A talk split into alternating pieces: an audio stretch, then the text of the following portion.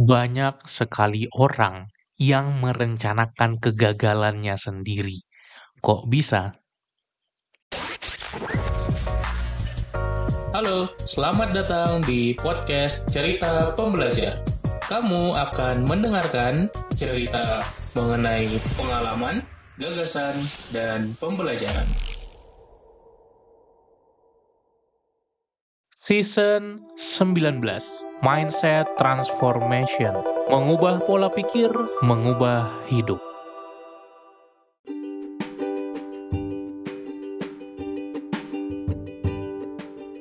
By failing to prepare, you are preparing to fail Kata Benjamin Franklin. Atau kalau disingkat Failing to plan sama dengan planning to fail kalau kita gagal merencanakan, sama saja dengan kita merencanakan gagal. Banyak sekali orang yang tidak merencanakan benar-benar ketika ingin melakukan sesuatu. Paling sering terjadi sih ikut-ikutan orang. Apakah lo ngerasa seperti itu? Kita perlu benar-benar merencanakan semuanya bukan cuma merencanakan harian, artinya tugas kita hari ini mau apa aja, to-do listnya gimana, setiap jam itu ada jelas, jam sekian ngapain, jam sekian ngapain, itu penting, perencanaan harian. Penting juga untuk perencanaan mingguan, apa beberapa hal utama yang perlu dicapai minggu ini, termasuk juga perencanaan bulanan, apa kebiasaan yang mau gue bentuk bulan ini, termasuk juga perencanaan tahunan, tahun ini gue pengen mencapai target-target apa saja, milestone apa saja, termasuk juga perencanaan hidup, apa yang gue inginkan di hidup ini. Maka goal planning benar-benar sangat-sangat penting. Bagaimana kita merancang, apalagi ini di awal 2024, merancang tahun ini mau mencapai apa saja. Itu sangat penting. Nah, sedikit sekali orang yang merancang dengan benar.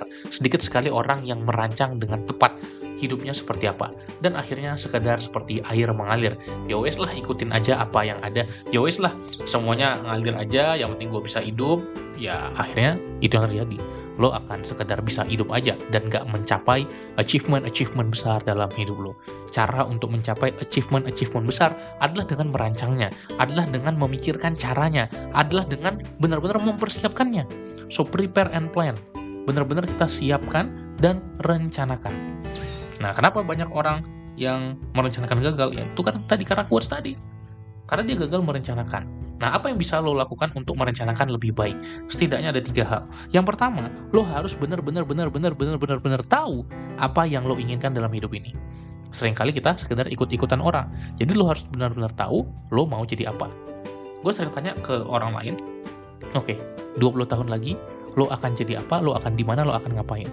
Dan sedikit sekali orang yang bisa menjawab pertanyaan itu dengan jelas dan yakin Sedikit sekali orang yang bisa mengartikulasikan goalnya.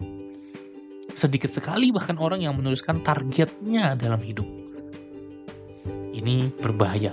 Lo akan jadi orang yang biasa-biasa aja. Tapi kalau lo ngerasa, ya it's okay lah bang, gue pengen jadi mediocre, orang biasa-biasa aja, silahkan. Tapi podcast ini gue rancang bukan untuk orang biasa. Tapi buat orang yang extraordinary, buat orang yang luar biasa. Apakah lo pengen jadi pribadi biasa atau pribadi luar biasa? pribadi luar biasa harus mau melakukan hal-hal di luar orang biasa. Ya, mungkin gue akan bahas itu lebih seru kayaknya di episode berikutnya lah. Tapi intinya, perencanaan sangat-sangat-sangat penting untuk kita mencapai goal kita. Tadi yang pertama apa? Perencanaan goal dilakukan dengan benar-benar tahu kita inginnya apa. Yang kedua, mencoba membreakdown goal besar menjadi goal kecil. Ini wajib banget gue pingin jadi penulis bestseller kagak akan bisa langsung ke sana. Yang penting gue harus publish satu buku dulu. Gue harus nulis buku dulu sehingga kebayang dari yang besar menjadi sedang menjadi kecil tapi semuanya itu connect.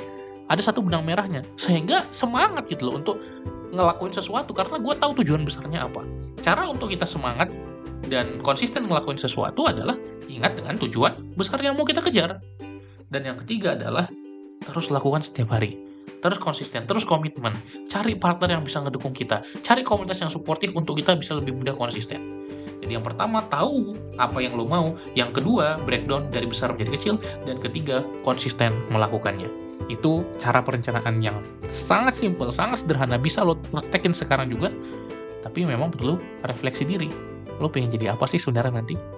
Oke, terima kasih untuk episode kali ini itu aja. Jangan lupa follow di Spotify dan share di story tag gue at pembelajar produktif. Sampai jumpa, salam pembelajar.